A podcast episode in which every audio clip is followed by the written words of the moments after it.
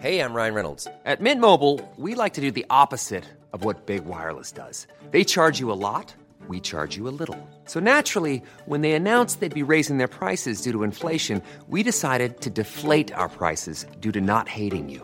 That's right. We're cutting the price of Mint Unlimited from $30 a month to just $15 a month. Give it a try at mintmobile.com slash switch. $45 upfront for three months plus taxes and fees. Promo rate for new customers for limited time. Unlimited more than 40 gigabytes per month. Slows. Full terms at mintmobile.com. Quality sleep is essential. That's why the Sleep Number Smart Bed is designed for your ever evolving sleep needs. Need a bed that's firmer or softer on either side? Helps you sleep at a comfortable temperature? Sleep Number Smart Beds let you individualize your comfort so you sleep better together. JD Power ranks Sleep Number number 1 in customer satisfaction with mattresses purchased in-store. And now, save 50% on the Sleep Number limited edition Smart Bed for a limited time. For JD Power 2023 award information, visit jdpower.com/awards. Only at a Sleep Number store or sleepnumber.com. Hey, it's Paige DeSorbo from Giggly Squad. High quality fashion without the price tag. Say hello to Quince. I'm snagging high-end essentials like cozy cashmere sweaters, sleek leather jackets, fine jewelry, and so much more. With Quince being 50 to 80% less than similar brands. And they partner with factories that prioritize safe, ethical, and responsible manufacturing. I love that. Luxury quality within reach. Go to quince.com slash style to get free shipping and 365 day returns on your next order. Quince.com slash style. Föreställ dig känslan av att sitta i en bil med en okänd man.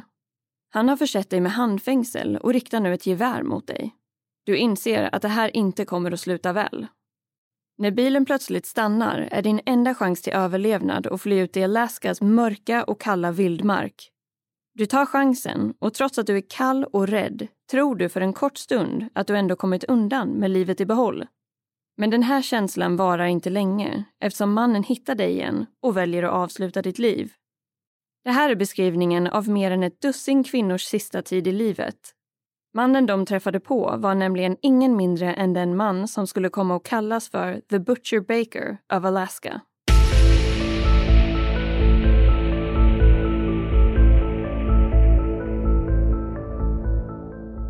Hej och varmt välkomna ska ni vara till ännu ett avsnitt av Rysapodden. Och idag har det ju återigen blivit dags för oss att prata om någonting som vi vet att många av er tycker är lite extra intressant att ta del av. Veckans avsnitt kommer nämligen att handla om ännu ett seriemördarfall. Och något som är lite intressant, som jag läste i samband med min research inför det här avsnittet, är att man tror att det i USA alltid finns omkring 35 till 50 aktiva seriemördare. Vilket är helt galet och någonting som man helst inte ens vill tänka på. Nej, och trots att USA är ett väldigt stort land känns den här siffran fortfarande betydligt högre än vad man hade kunnat gissa sig till. Men idag så ska vi i alla fall prata om en av alla dessa seriemördare som lyckligtvis inte har varit aktiv på väldigt många år. Nämligen The Butcher Baker of Alaska, som egentligen hette Robert Hansen. Och som ni hörde här i introt så gick alla hans offer ett fruktansvärt öde till mötes. Och Robert fick smeknamnet Butcher Baker eftersom att han var en bagare i staden Anchorage i Alaska som spenderade sin fritid med att kidnappa, våldta och mörda unga kvinnor. Ja, och som ni säkert redan har förstått så är det här ett extremt hemskt, skrämmande och våldsamt fall med en hel del fokus på just sexuellt våld. Och trots att vi har gjort ett aktivt val och inte gå in allt för mycket på detaljer kring det här ämnet så är det ändå värt att påtala så här i början av avsnittet. Men med det sagt så tycker jag helt enkelt att vi tar och går rakt in på själva ämnet för den här veckan. Och i vanlig ordning så börjar vi med lite bakgrundsinformation.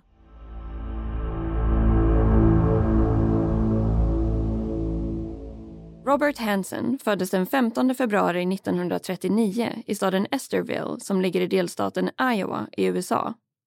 Esterville är en väldigt liten stad som har cirka 6 000 invånare och ligger ett par timmars bilresa från större städer som bland annat Minneapolis, Des Moines och Omaha. I slutet av 1800-talet så skedde en hel del migration till Esterville från bland annat de skandinaviska länderna, Irland och Tyskland. Roberts föräldrar hette Edna och Christian Hansen. Roberts pappa Christian kom ursprungligen från Danmark men hade valt att flytta till just Esterville för att starta upp ett bageri där. År 1942, när Robert var tre år gammal, valde familjen att flytta till Kalifornien i hopp om att starta upp ett framgångsrikt bageri där och tjäna bra med pengar. Det gick dock inte riktigt som de ville och efter att ha försökt uppnå den här drömmen i ungefär sju års tid så valde de att flytta tillbaka till Iowa år 1949. De flyttade då istället till staden Pocahontas där de öppnade ett nytt bageri. Och Pocahontas ligger drygt en och en halv timmes bilresa från staden Esterville där Robert föddes. Roberts pappa beskrivs ha varit en väldigt sträng man som krävde stor disciplin från sin son. Ett exempel som ofta tas upp är att Robert rent naturligt var vänsterhänt. Det här ansågs dock inte vara acceptabelt enligt hans pappa och han blev därför tvingad till att använda sin högerhand istället. Det här ledde till stora problem för Robert och han utvecklade bland annat ett problem med stamning i sitt tal. Han var en ganska liten och spinkig kille som var otroligt blyg, hade stora problem med akne och dessutom stammade. Robert blev retad av killarna i skolan och tjejerna var absolut inte intresserade av honom heller. Han blev därför lite av en enstöring under sina skolår och tog skydd i sin egen ensamhet. I takt med att Robert blev äldre så utvecklade han ett stort intresse för jakt och spenderade mycket tid med att jaga olika typer av djur. När han var 18 år gammal, alltså 1957, så bestämde han sig för att gå med i armén. Efter ungefär ett år inom armén så fick han jobb som Assistant Drill Instructor i Pocahontas. Den här titeln går inte riktigt att översätta rakt av eftersom det innebär olika saker i olika länder. Och det är dessutom så att det betyder lite olika beroende på om man arbetar inom militären, kustbevakningen eller till exempel flygvapnet. Men om vi nu har förstått det rätt så innebär det i alla fall inom den amerikanska armén bland annat att man ansvarar för de grundläggande delarna av det militära livet vad gäller fysisk träning, disciplin, militärövningar och beväpnad samt obeväpnad stridsträning. Personer i den här tjänsten har ett ansvar för att militärerna mår bra, beter sig ordentligt och får den utbildning som de behöver. Robert träffade också sin första fru under tiden han bodde i Pocahontas men trots att han nu hade lyckats med att hitta kärleken och hade en lovande karriär framför sig så bar han ändå på en hel del bitterhet gentemot samhället för hur han hade haft det som barn. Det här ledde till att han kom in på lite av en kriminell bana. Det var nämligen så att genom sitt jobb som drill instructor så hade han kontakt med ungdomar i programmet Junior Police, vilket var ungdomar som genom mentorskap fick lära sig om polisväsendet och militären. Robert hade en sån typ av mentorsroll och en av ungdomarna, en kille i 16-årsåldern, hade fått jobb på det bageriet som Roberts föräldrar ägde.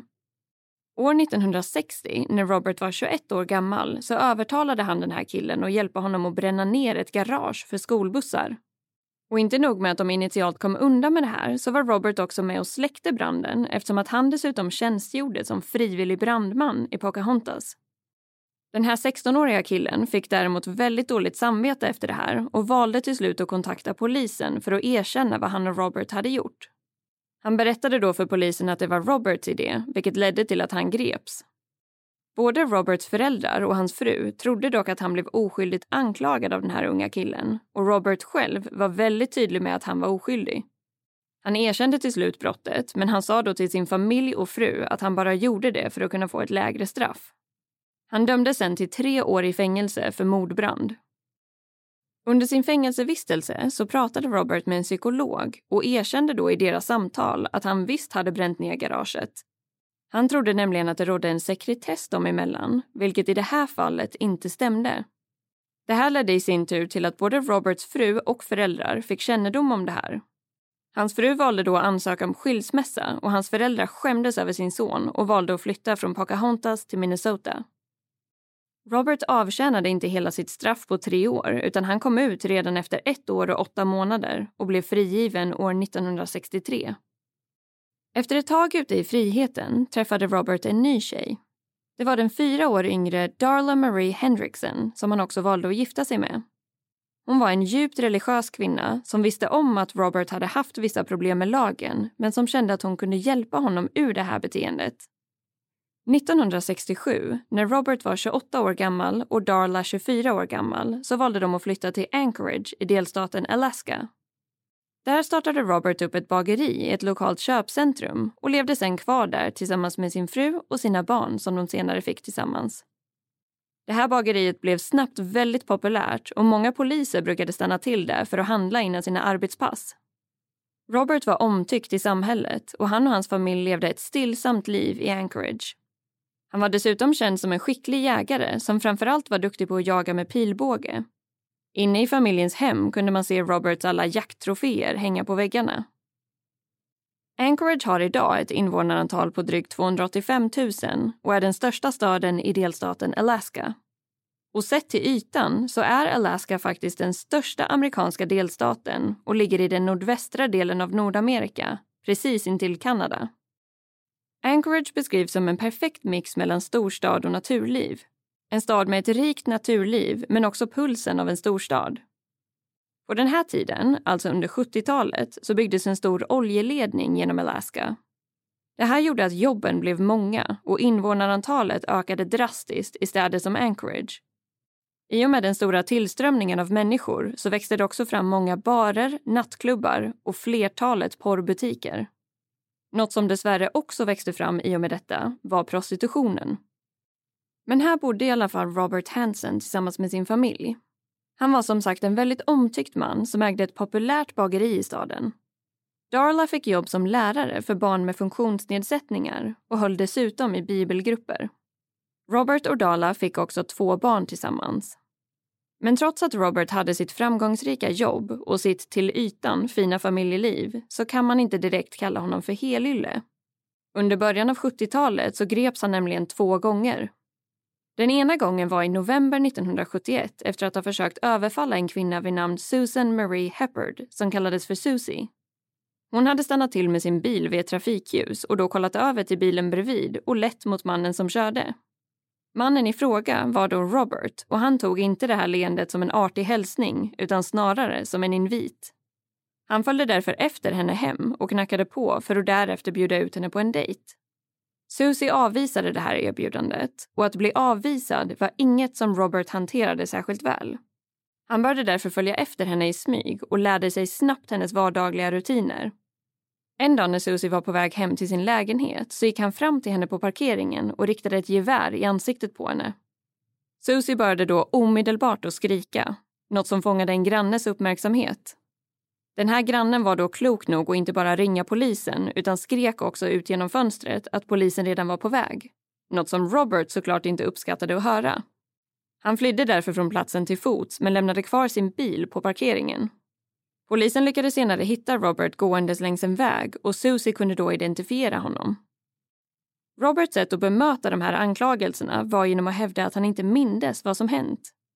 Han sa också att om han hade gjort det här så behövde han helt klart hjälp. Robert släpptes sen i väntan på rättegång under förutsättningen att han bokade in samtal med en psykolog. Det här gjorde att Robert gick fri och hade möjligheten att utföra fler fruktansvärda attacker. Bara en dryg månad senare, i december 1971, så blev en 18-årig prostituerad kvinna vid namn Patricia Paddy Roberts stoppad av en okänd man i centrala Anchorage. Mannen sa något till henne, men Paddy hörde inte riktigt vad han sa och avfärdade därför den här kontakten. Hon kände då helt plötsligt hur hon fick en gevärsmynning i ryggen. Mannen tog henne sen till sin bil och körde henne till ett område i närheten av Kenai Lake utanför stan. Och som ni säkert har förstått vid det här laget så var ju den här mannen Robert. Han hotade bland annat Paddy med att mörda henne om hon inte samarbetade. Han band därefter fast henne med skosnören, tog henne till ett motellrum och våldtog henne. Paddy försvarade sig inte under attacken och valde istället att försöka vara så lugn och snäll mot honom som hon bara kunde. Något som Robert uppskattade. Efter 12 timmar av tortyr så togs hon tillbaka till Anchorage med ett hot om att hon skulle bli mördad om hon berättade för någon om vad hon hade varit med om. Det här hände den 19 december och Patty valde att inte anmäla händelsen till polisen. Men hon ändrade sig däremot senare och anmälde händelsen den 26 december. Anledningen till det här var att man då hade hittat kroppen av en avliden ung kvinna i området. Kvinnan var Celia Beth Van Zanten Beth hittades i skogen och var naken från midjan och neråt. Hon hade munkavle på sig, hennes händer var bundna och hon hade frusit till döds ute i snön. Hon hade nämligen lyckats fly från sin kidnappare och ta sig ut i skogen. Väl där hade hon sedan inte vågat ta sig därifrån och hon hade därför till slut frusit till döds. Obduktionen visade på att hon hade blivit våldtagen innan hon dött. När Patty fick höra om Beth så insåg hon snabbt att det här mycket väl kunde vara kopplat till den man som hade kidnappat henne bara någon vecka tidigare. Hon valde därför att ta mod till sig och kontakta polisen. Paddy kunde i detalj beskriva den mannen som hade kidnappat henne. Han var smal, cirka 170-175 cm lång och hade glasögon. Hon fick se på ett antal bilder och kunde då identifiera Robert Hansen. Paddy ska också ha sagt följande till polisen. Jag kanske gör något som personer inte tycker är helt accepterat och det kanske det inte är heller. Men det är inte därför jag är här. Jag är här för att Robert Hansen antagligen är en kallblodig mördare som också har dödat förut. Han ska nämligen själv ha sagt till Paddy att han hade dödat förut och Paddy kände sig då övertygad om att det inte var någon lögn. I början av 1972 så påbörjades en rättegång för Robert Hansen. Han erkände då överfallet på Susie men nekade till att ha kidnappat, våldtagit och mordhotat Paddy. Det fanns heller inga bevis som kopplade honom till mordet på Beth och omständigheterna kring hennes död förblev därför olöst. Det gjordes sedan en överenskommelse med Robert och han blev därför bara dömd för överfallet på Susie och dömdes till fem års fängelse. Han skulle endast bli frigiven tidigare om en psykolog gav klartecken om att Robert inte längre var en fara för sig själv eller någon annan. Robert, som vid det här laget visste att man kunde komma undan längre fängelsestraff om man bara skötte sig, betedde sig därför exemplariskt i fängelset under ett par månader. Han utvärderades sen av en psykolog som bedömde att han inte längre var en fara för sig själv eller någon annan och släpptes sen redan i slutet av 1972. Chansen att sätta stopp för en seriemördare hade nu försvunnit och Robert var återigen på fri fot. År 1976 så arresterades Robert igen och dömdes året efter till fem års fängelse för att ha stulit en motorsåg. Han överklagade dock domen och släpptes på fri fot 1978 Två år senare, alltså 1980, så hittades ännu en kropp tillhörande en ung kvinna. Den här kvinnan hade hittats nära Eklutna Lake Road. Kroppen hade i mångt och mycket blivit förstörd av vilddjuren. Man kunde därför inte identifiera kvinnan och hon tilldelades namnet Eklutna Annie utifrån platsen hon hittades på. Ett par år senare, närmare exakt den 13 augusti 1982, så var två lediga poliser ute och jagade älg drygt tre mil utanför Anchorage. De råkade då på en ytligt grävd grav och delar av en kropp. Eftersom de var poliser så var de också kloka nog att lämna graven orörd och istället rapportera in vad de hade hittat. Dagen efter kom kriminaltekniker till platsen och undersökte graven de hittade då bland annat kläder och ett hölje till en kula som tillhörde ett vapen av kaliber 223. Man kunde senare konstatera att kroppen tillhörde 23-åriga Sherry Morrow. Hon hade anmälts försvunnen ett år tidigare av sin pojkvän och hade då beskrivits ha på sig just de kläderna som hon nu hittades i. Hon såg senast den 17 november 1981 så hon hade alltså legat begravd där ute i lite mindre än ett år. Man kunde däremot inte hitta hennes halsband som hon alltid hade på sig för att skulle bringa henne lycka. Ett hängsmycke med en guldpil. Innan sin död arbetade Sherry som strippa i Anchorage. Den 2 september 1983, alltså nästan ett år efter att man hittade Sherrys kropp, så höll man på att anlägga en väg inte alltför långt ifrån graven där Sherry hade legat. Det här var på en ganska avlägsen plats som det var svårt att ta sig till om man inte åkte båt eller flög ett mindre plan. Där upptäcktes ännu en ytlig grav och i den ytterligare en kvinnokropp. Även den här kvinnan arbetade som strippa. Hon hette Paula Golding och var bara 17 år gammal.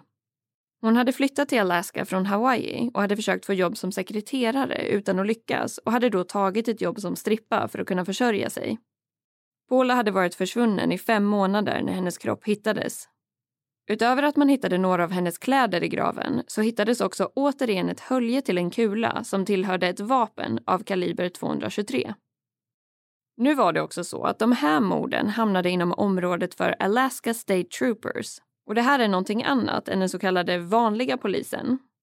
State Troopers, eller State Police, jobbar som man hör på namnet för en hel delstat snarare än en specifik ort. Och i de flesta delstater så finns det både state troopers och poliser. Även i Alaska är det så, men det finns däremot bara ett kontor för poliser i en större storstad och det är i Anchorage. Det här innebär att det är ganska få poliser på en väldigt stor yta som Alaska ändå är. Så i Alaska har State Troopers därför också ett ansvar för vildmarken. I och med det så landade de här mordutredningarna på deras bord. Och de började nu, i och med offer nummer två, att se ett skrämmande mönster. Det var inte ovanligt att folk försvann i vildmarken i Alaska och normalt sett var det ofta vandrare som stött på delstatens tuffa natur i form av väder, vind och vilda djur.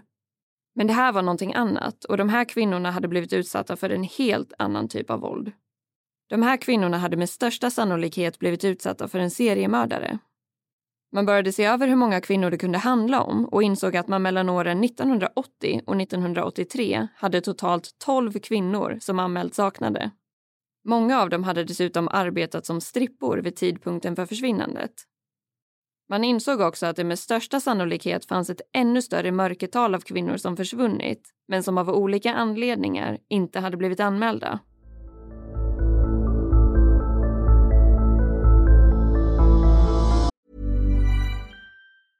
Ryan Reynolds here from Mint Mobile. With the price of just about everything going up during inflation, we thought we'd bring our prices down. So to help us, we brought in a reverse auctioneer, which is apparently a thing. Mint Mobile unlimited premium wireless. Ready to get 30, 30, bit to get 30, bit to get 20, 20, 20, bit to get 20, 20, bit to get 15, 15, 15, 15 just 15 bucks a month. So, Give it a try at mintmobile.com/switch. slash $45 upfront for three months plus taxes and fees. Promo for new customers for limited time. Unlimited more than 40 gigabytes per month. Slows. Full terms at mintmobile.com. Even on a budget, quality is non-negotiable. That's why Quince is the place to score high-end essentials at 50 to 80% less than similar brands. Get your hands on buttery soft cashmere sweaters from just 60 bucks, Italian leather jackets, and so much more.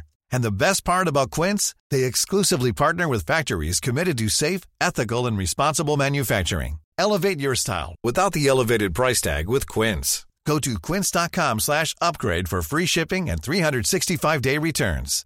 If you're looking for plump lips that last, you need to know about Juvederm lip fillers. With Juvederm Volbella XC and Juvederm Ultra XC, your lip look, whether it's subtle or bold, can last up to one full year with optimal treatment and no additional maintenance. Find a licensed specialist and see if it's right for you at juvederm.com today. That's J U V E D E R M.com. Add fullness to lips in adults over 21 with Juvederm Volbella XC or Juvederm Ultra XC. Do not use if you have severe allergies or a history of severe allergic reactions, or if you're allergic to lidocaine or the proteins used in Juvederm. Tell your doctor if you have a history of scarring or taking medicines that decrease the body's immune response or that can prolong bleeding. Common side effects include injection site redness, swelling, pain, tenderness, firmness, lumps, bumps, bruising, discoloration, or itching. As with all fillers, there's a rare risk of unintentional injection into a blood vessel, which can cause vision abnormalities, blindness, stroke, temporary scabs, or scarring. For full important safety information, visit juvederm.com.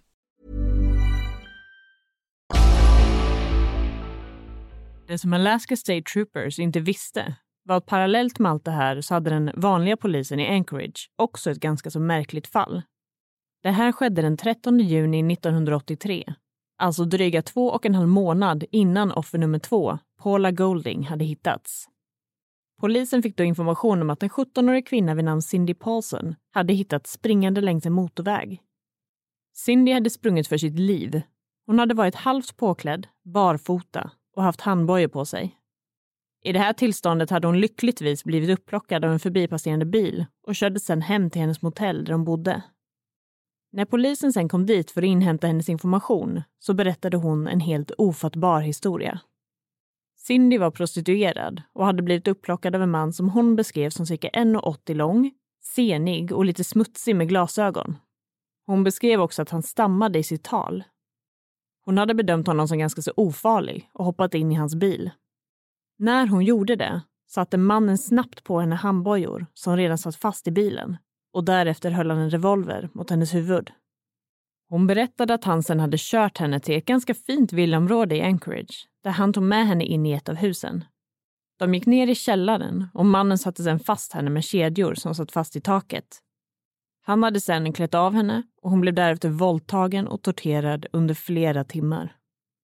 Mannen ska också ha sagt att om hon berättade det här för någon så skulle ingen tro henne. Han var en respekterad man och hade redan ett alibi redo. Mannen gick sedan iväg och sov en stund för att därefter komma tillbaka. Han ska då ha sagt att han skulle ta med henne till sin stuga som låg i ett område cirka fyra mil från Alaska. De körde därefter till en liten flygplats och Cindy kunde se hur mannen lastade in vapen i ett litet flygplan. Hon såg då sin chans att fly och lyckades komma loss med handfängslet från bilen och sprang för sitt liv därifrån. Inte nog med att Cindys historia lät helt ofattbar. Hon kunde dessutom i detalj beskriva både bilen hon åkte i, villaområdet som de åkt till och inredningen i det hus som hon hade tagits till. Hon beskrev bland annat att det hade varit ett antal uppstoppade djurhuvuden på väggarna. Hon beskrev också vilka typer av djur det var. När de skulle åka in till stationen så envisades Cindy med att de skulle åka förbi flygplatsen så att hon kunde identifiera flygplanet. Det gjorde de och hon kunde då utan tvekan identifiera rätt plan. En vakt som arbetade på flygplatsen kunde också verifiera Cindys beskrivning av bilen. Han berättade att han hade sett bilen där samma dag och kunde också ge dem registreringsnumret. När polisen sökte på det här registreringsnumret så kom det tillbaka att ägaren av bilen bodde i det villaområdet som Cindy hade beskrivit och att ägaren av bilen var en man vid namn Robert Hansen. Polisen åkte såklart raka vägen dit för att prata med Robert om det som Cindy hade beskrivit. Han tog då lugnt och sansat emot polisen i sitt hem och Roberts utseende matchade in väldigt väl på Cindys beskrivning. Robert berättade för polisen att han hade träffat Cindy tidigare och att det här var hennes sätt att straffa honom för att han inte ville betala den summa för sex som hon hade önskat. Han uppgav också att han hade ett alibi för den tid som Cindy hade beskrivit. Robert ska ha åkt hem till en kompis runt klockan 17.00 på eftermiddagen och stannat där till 23.30 ungefär. Han hade varit där och fixat med lite grejer till sitt flygplan. Han ska sedan ha åkt till en annan kompis runt klockan 05.30 på morgonen och sen vidare till flygplatsen. Polisen fick också hans tillåtelse att söka igenom bostaden. Allt Cindy hade beskrivit gällande inredningen stämde och även detaljerna kring de uppstoppade djuren. Däremot hittade man ingen kedja eller någonting som tydde på att någon skulle ha blivit hållen där mot sin vilja. Det som polisen kunde fastställa var alltså att Cindy absolut bör ha varit inne i huset men man kunde däremot inte styrka under vilka förhållanden hon hade varit där. I förhören med Cindy kunde hon också identifiera Robert via fotoidentifikation. Cindy hade dock inte den största tilliten till polisen utifrån att hon var en prostituerad kvinna och kände att hon eventuellt skulle bli misstrodd. Polisen uppges också ha haft ungefär samma nivå av tillit till Cindy. När hon sen valde att inte medverka vid ett lögndetektortest och istället valde att lämna Anchorage så la polisen ner fallet vid det här laget hade dessutom Roberts alibi kunnat bekräftas. Det var dock en polis, en man vid namn Greg Baker, som hade väldigt svårt att släppa det här fallet. Han beskriver i en dokumentär om Robert från Serial Killer Documentaries att han tyckte att det var alldeles för mycket detaljer i Cindys historia och att hon kände så pass trovärdig att han inte tyckte att det kändes bra. Han hade ju dock inte tillåtelse att fortsätta jobba med fallet eftersom att hans chefer hade lagt ner utredningen han kunde däremot inte låta bli att göra vissa eftersökningar kring Robert och hans kriminella förflutna. Han hittade då den dom som Robert hade från 1971 där han hade kidnappat, våldtagit och misshandlat en kvinna. Greg insåg att det fanns stora likheter i Roberts förflutna och Cindys historia. Han valde därför att skicka den här informationen vidare till Alaska State Troopers. Och State Troopers hade ju under den här tiden fullt upp med att försöka lokalisera en seriemördare. De hade gått ut och börjat utbilda prostituerade kvinnor och strippor om hur de kunde göra för att minimera riskerna för att bli utsatta för den här gärningsmannen. När Alaska State Troopers och framförallt mannen som drev det här fallet, Glenn Flothy, fick ta del av Gregs information så blev Robert Hansen direkt en möjlig misstänkt. Det de visste var att de hade tre mördade kvinnor och åtminstone tolv stycken som saknades, som alla skulle kunna vara potentiella offer. De hade också skickat iväg de två kulhöljen som de hade hittat till FBI för vidare analys. Det visade sig då vara en exakt matchning och man visste därför att kvinnorna hade blivit mördade med samma vapen. Glenn var en erfaren och resultatinriktad polis som hade arbetat med flera mordfall tidigare. Dock var varken han eller resterande delen av Alaska State Troopers särskilt vana vid seriemördare och kände väl lite att de nu kanske var ute på lite väl djupt vatten. Runt den här tiden så hade dock FBI startat upp en ny enhet som idag är väldigt känd. Den här enheten hade börjat jobbas fram i slutet av 70-talet när en man vid namn John Douglas utvecklar nya tekniker för att hitta seriemördare och andra grova brottslingar.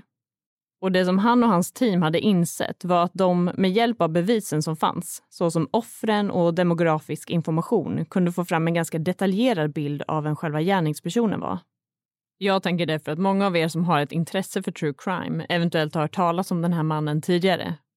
John Douglas var ju en av de som började med det här och som vidareutvecklade kunskapen genom att han intervjuade seriemördare och gjorde som små checklistor för hur seriemördare oftast utvecklas. Han har ju intervjuat några av de allra vidrigaste av seriemördare, såsom Ted Bundy, John Wayne Gacy, Charles Manson, Edmund Kemper och Gary Ridgway. I en dokumentär om Robert Hansen som heter Hunters Game, The FBI Files, så intervjuas John Douglas och han pratar då om hur man som profilerare kollar på brotten som begåtts. Hur man går igenom polisrapporter, foton från brottsplatsen, profilen av offren och obduktionsrapporten. Av det här materialet så gör man sedan en analys för att få fram en personlighetsprofil. Det man då kan få fram kan bland annat vara saker som ålder och personlighetsdrag. Men för att återgå till fallet igen så valde Alaska State Troopers att vända sig till just John Douglas för att få hjälp med att profilera den seriemördare som de utredde. Det som profilen visade var att de sökte en man som smälte in och var välfungerande i samhället. Han ägde med största sannolikhet en egen verksamhet och jobbade självständigt vilket möjliggjorde för honom att vara lite friare i sina arbetstider. Personen i fråga var en vildmarksmänniska som visste hur man tog sig runt i vildmarken. Han hade dåligt självförtroende och hade svårt för att kommunicera med kvinnor och beskrevs som något utstött från vissa sociala grupper. Han skulle dock ha lärt sig att anpassa sig och fungerade därför väl i vardagen. Han skulle även med största sannolikhet lida av någon typ av talsvårighet, som exempelvis att han läspade eller stammade. Som de flesta då kan förstå så kunde man ju se att Robert passade in väldigt väl på beskrivningen som profilen gav och man valde därför att gå tillbaka och kolla på Roberts tidigare brottsregister. Man kunde då se att hans brottsregister sträckte sig så pass långt tillbaka som 1960 när han blev dömd för den mordbranden som vi nämnde tidigare. Att personen i fråga skulle ha utfört mordbränder var ytterligare en sak som stod med i gärningsmannaprofilen från FBI. Man insåg vid det här laget att man med största sannolikhet hade rätt man. Problemet var dock fortfarande att man inte hade några som helst bevis. Man valde därför att på nytt kontakta Cindy Paulson, det vill säga kvinnan som lyckats rymma och identifierat Robert som hennes kidnappare och våldtäktsman. Man hittade också en annan kvinna som tidigare fallit offer för Robert då han hade våldtagit henne. Båda de här kvinnorna sa att de var beredda att vittna mot Robert vid en eventuell rättegång. FBI insåg allvaret i det här fallet och John Douglas flög personligen till Alaska för att hjälpa till och guida polisen i hur de skulle gå tillväga för att lyckas gripa och få fram information från Robert. Det fattades ett beslut om att de skulle gripa Robert och samtidigt som ett förhör genomfördes med honom så skulle poliserna söka igenom hans bostad. Fokus för genomsökningen skulle vara att hitta det vapen som Cindy hade beskrivit att han hade hotat henne med och som också stämde överens med de höljen som hade hittats begravda med de mördade kvinnorna man upptäckt. Utöver det här så ville John Douglas att man skulle söka efter någonting mer. Han berättade nämligen att de allra flesta seriemördare vill återuppleva sina brott och att man därför väljer att spara souvenirer från sina offer. Han ville därför att man skulle leta efter föremål som eventuellt skulle kunna vara souvenirer från offren. I slutet av oktober 1983 valde man att genomföra det här. Man hämtade in Robert när han anlände till sitt bageri. Han gjorde då inget motstånd utan följde med poliserna. Det John Douglas hade fått polisen att göra inför själva förhöret var att dekorera förhörsrummet. De hade satt upp bilder på offren, brottsplatserna och annat som var kopplat till det här fallet för att Robert skulle kunna se allting. John visste nämligen att Robert var väldigt intresserad av att veta vad polisen hade koll på. Förhörsledarna blev coachade i att ställa öppna frågor som ledde till fortsatt diskussion. Det som märktes under förhöret var att Robert var oerhört smart. Han berättade bara sånt som han visste att polisen redan var medveten om och erkände ingenting nytt överhuvudtaget. Samtidigt som förhöret ägde rum så genomsöktes hans hem, hans bageri och hans flygplan. En sak som man då hittade var en karta över regionen. På den här kartan hade flera kryss markerats varav ett par av dessa var i samma område som de mördade kvinnorna hade hittats. Det som skrämde polisen var dock faktumet att det på den här kartan fanns totalt 24 kryss.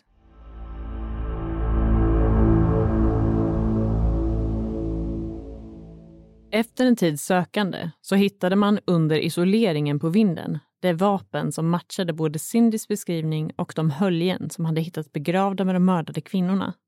Utöver det här så hittade man smycken, eller med andra ord Roberts souvenirer.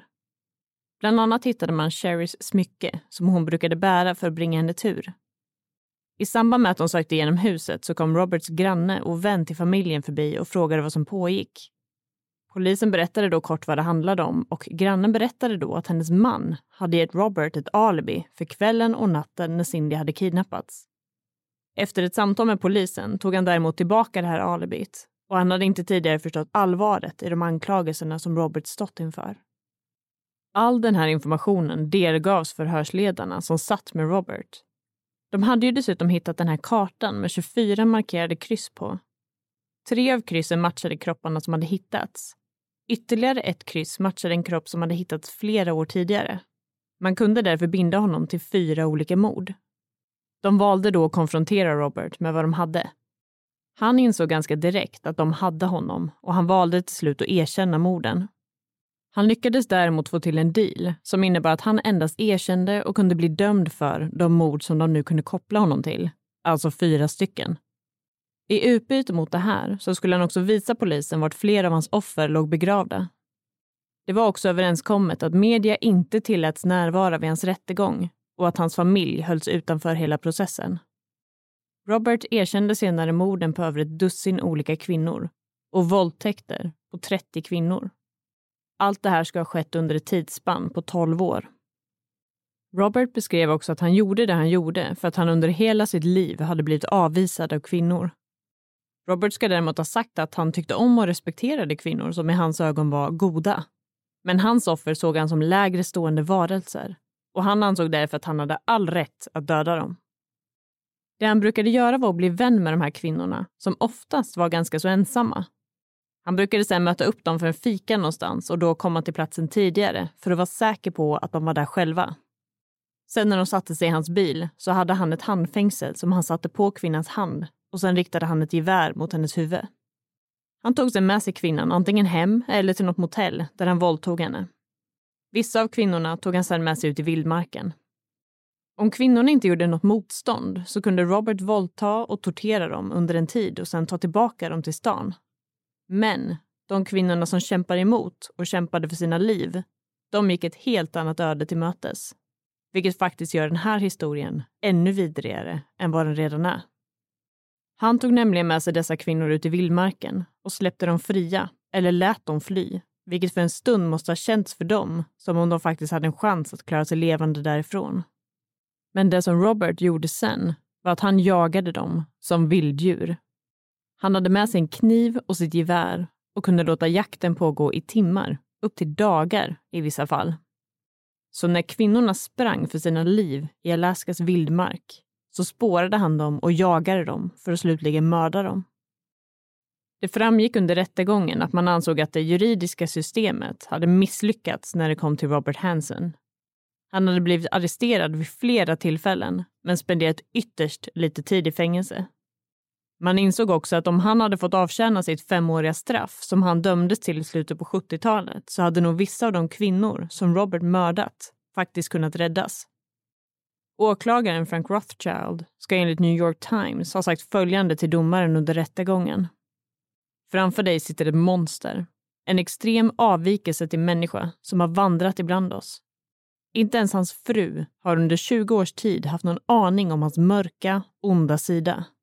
Hans brott bedövar sinnet. Den 27 februari 1984 så dömdes Robert för mordet på fyra kvinnor han dömdes till 461 år plus livstid utan möjlighet till frigivning. Man tog med sig Robert ut i vildmarken och han kunde då identifiera gravar som tillhörde ytterligare åtta kvinnor. Andra platser hade redan blivit funna av vilddjur och andra genomsöktes aldrig. Man vet att det var 24 kryss på kartan. Man har hittat totalt 15 kroppar varav Robert har erkänt mordet på 12 av dem. John Douglas tror dock att Robert är ansvarig för att ha kidnappat, våldtagit och mördat betydligt fler kvinnor än vad han har erkänt.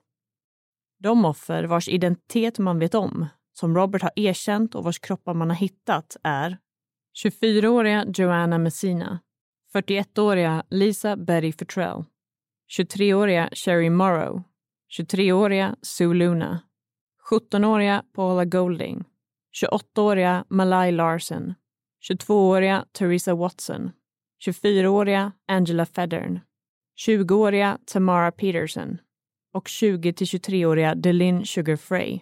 Det är nämligen lite osäkert när hon mördades och hur gammal hon var. Man har också hittat två kvinnor vars identitet inte har kunnat styrkas. De har då fått namn baserade på vart de hittades. De kallas därför Eklutna Annie och Horseshoe Harriet. Utöver de offer vars kroppar man har hittat så har Robert även erkänt mordet på 24-åriga Roxanne Eastland och 24-åriga Andrea Altery. Man har aldrig hittat deras kroppar, men däremot hittade man Andreas halsband som hon alltid bar föreställande en fisk med ett diamantöga bland de souvenirer som hittades hos Robert. Det fanns även tre kvinnor som hittades som Robert nekar till att ha mördat men vars kroppar hittades på ställen där han markerat ett kryss på sin karta. Det här var 17-åriga Celia Beth Van Santen, 17-åriga Megan Emmerich och 23-åriga Mary Thill. De fyra kvinnors mord som han faktiskt dömdes för var bland annat 23-åriga Sherry Morrow. Hon ska ha bett för sitt liv och när Robert släppte ut henne ur sin bil så ska hon inte ha försökt fly. Hon ska istället ha försökt attackera Robert, varpå han sköt henne. Därefter 24-åriga Joanna Messina, som ska ha fått panik när hon körde ut i stan till ingenstans. Hon ska därför ha hoppat ur bilen och sprungit. Robert ska dock ha hunnit ifatt henne och slagit henne i huvudet. Hon ska då ha slagit tillbaka, varpå han sköt henne. Det tredje offret var den oidentifierade Eklutna Annie, vars kropp hittades strax efter att man hade funnit Joanna Messina. Enligt Robert ska han ha sagt till henne att han skulle ta henne till sitt hus. När Annie insåg att så inte var fallet så försökte hon be Robert att vända om. Han ska då ha riktat sitt gevär mot henne. Hon lyckades dock rymma när bilen fastnade i lera och sprang då rakt ut i vildmarken. Hon väntade sedan där en stund tills hon trodde att kusten var klar och hon bestämde sig sen för att försöka ta sig därifrån.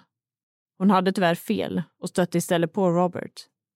Annie hade en liten kniv på sig som hon började vifta med. Robert lyckades lugna ner henne och övertyga henne om att läget var okej. Okay. Han tog sedan hennes kniv och högg ihjäl henne med den. Det fjärde offret var 17-åriga Paula Golding, som vi berättade om lite tidigare. Hon hittades i en ytlig grav i närheten av Nick River och hade blivit skjuten i ryggen. Paula hade dock inga kulhål i sina kläder, vilket gör att man misstänker att hon blev skjuten när hon var naken för att sen bli påklädd. Men Robert Hansen dömdes alltså i februari 1984 till 461 år plus livstid. Inledningsvis så satt han fängslad i Lewisburg, Pennsylvania, för att fyra år senare återvända till Alaska igen. Han satt sen under resterande delen av sitt liv inlåst på Spring Creek Correctional Center i Seward, Alaska. I maj 2014, efter att under en längre tid haft en hälsa som försämrades, så flyttades han till Alaska Regional Hospital han dog senare på det här sjukhuset den 21 augusti 2014 av naturliga orsaker. Robert Hansen blev alltså 75 år gammal.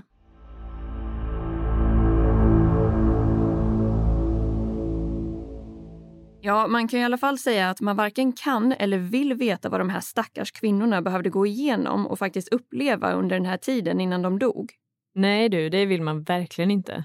Och det finns ju dessutom väldigt många kvinnor som har blivit utsatta för Robert Hansens vidriga agerande som kom undan med livet i behåll. Men även om de överlevde själva händelsen så lär ju inte deras liv ha varit detsamma efter en så pass traumatisk upplevelse. Sen ska vi inte ens tala om det faktum att han med största sannolikhet ligger bakom många fler kvinnors död än vad man vet, eller i alla fall har kunnat bevisa. Ja, det känns ju som att man med största sannolikhet kan gissa på att han har mördat minst 24 kvinnor, vilket är antal kryss på den där kartan. Men som man kan föreställa sig så har ju det här fallet fått oerhört mycket medial uppmärksamhet och det finns därför en hel del dokumentärer och filmer där ute som man kan ta del av. Både om Robert Hansen men också om John Douglas som vi nämnde tidigare. Det finns bland annat en film som heter Frozen Ground som kom ut år 2013. Den är baserad på fallet kring Robert Hansen Och i den här filmen så spelas Robert av John Cusack och Nicolas Cage spelar en av de Alaska State Troopers som utreder morden som begåtts. Sen spelar faktiskt Vanessa Hudgens rollen som den 17-åriga prostituerade kvinnan Cindy Paulson som hjälpte polisen i utredningen. Och nu var det absolut ett par år sedan som jag såg den här filmen, men jag minns i alla fall att jag då tyckte att det var en ganska så bra och intressant film. Och det verkar som att den här filmen går att se eller hyra på bland annat SF Anytime. Men för er som inte vill ha så mycket dramatiserat utan mer dokumentärt så finns det bland annat en dokumentär som heter Hunters Game, The FBI Files, som vi nämnde tidigare. Yes, och vill man istället djupdyka lite mer i John Douglas så finns det alla möjligheter till att göra det. Först har vi serien Mindhunter som är en thrillerserie baserad på en true crime-bok som heter Mindhunter, Inside the FBI's Elite Serial Crime Unit. John Douglas själv är en av författarna bakom boken. Och många av er har säkert redan koll på den här serien, men den finns i alla fall att se på Netflix. John Douglas har dessutom skrivit flera böcker, framförallt inom området profilering, men också ett antal fiktiva böcker. Utöver det här så har Johns arbete inspirerat flera tv-serier såsom The Profiler, CSI och Criminal Minds. Och nu råkar jag vara lite av en Criminal Minds-nörd, så den här faktan kanske inte alla tycker är lika intressant som jag. Men tydligen är det så att karaktärerna Jason Gideon och senare även David Rossi är baserade på John Douglas. Så det här är ju med andra ord en man som man kan prata om i evigheter. Men som sagt, ni får själva ta och djupdyka i den ni tycker är mest intressant. Ja, för även om vi kan prata i all evighet om vissa ämnen så ska vi nog faktiskt inte göra det. För nu har det ju nämligen blivit dags för oss att runda av för den här gången. Men som vanligt hörs vi igen redan nästa måndag. Och om ni vill höra av er till oss med tankar eller funderingar kring det här avsnittet eller någonting annat så gör ni det enklast via Facebook eller Instagram där vi heter Rysapodden. Och som alltid vill vi passa på att skicka med ett stort tack för att just du har lyssnat på det här avsnittet av Rysapodden.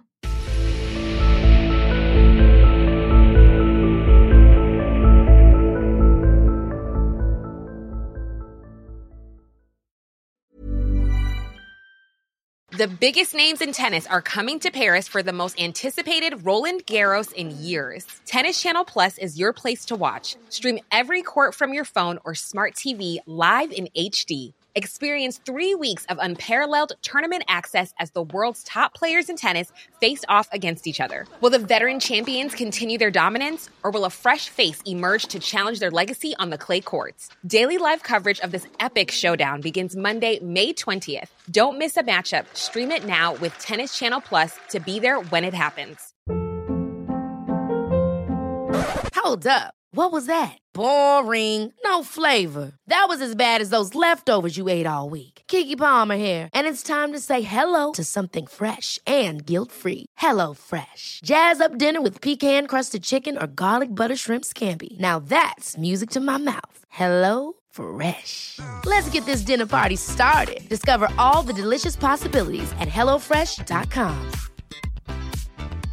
Even when we're on a budget, we still deserve nice things.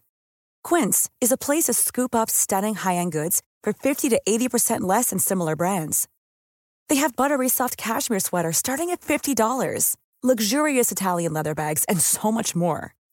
Plus, Quince only works with factories that use safe, ethical, and responsible manufacturing. Get the high-end goods you'll love without the high price tag with Quince. Go to quince.com/style for free shipping and 365-day returns.